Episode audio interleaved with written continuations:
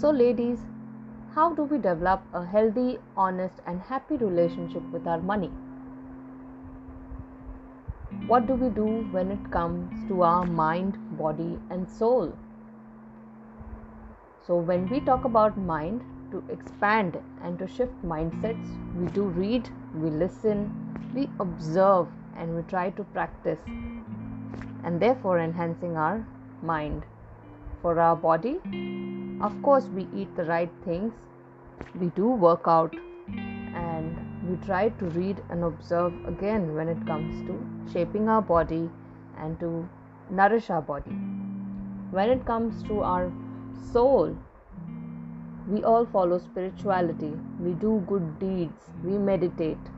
While some of us do it and some of us don't believe in it, but we still try to do good so that good comes back to us. But what do we do when it comes to money? Do we have any habits at all?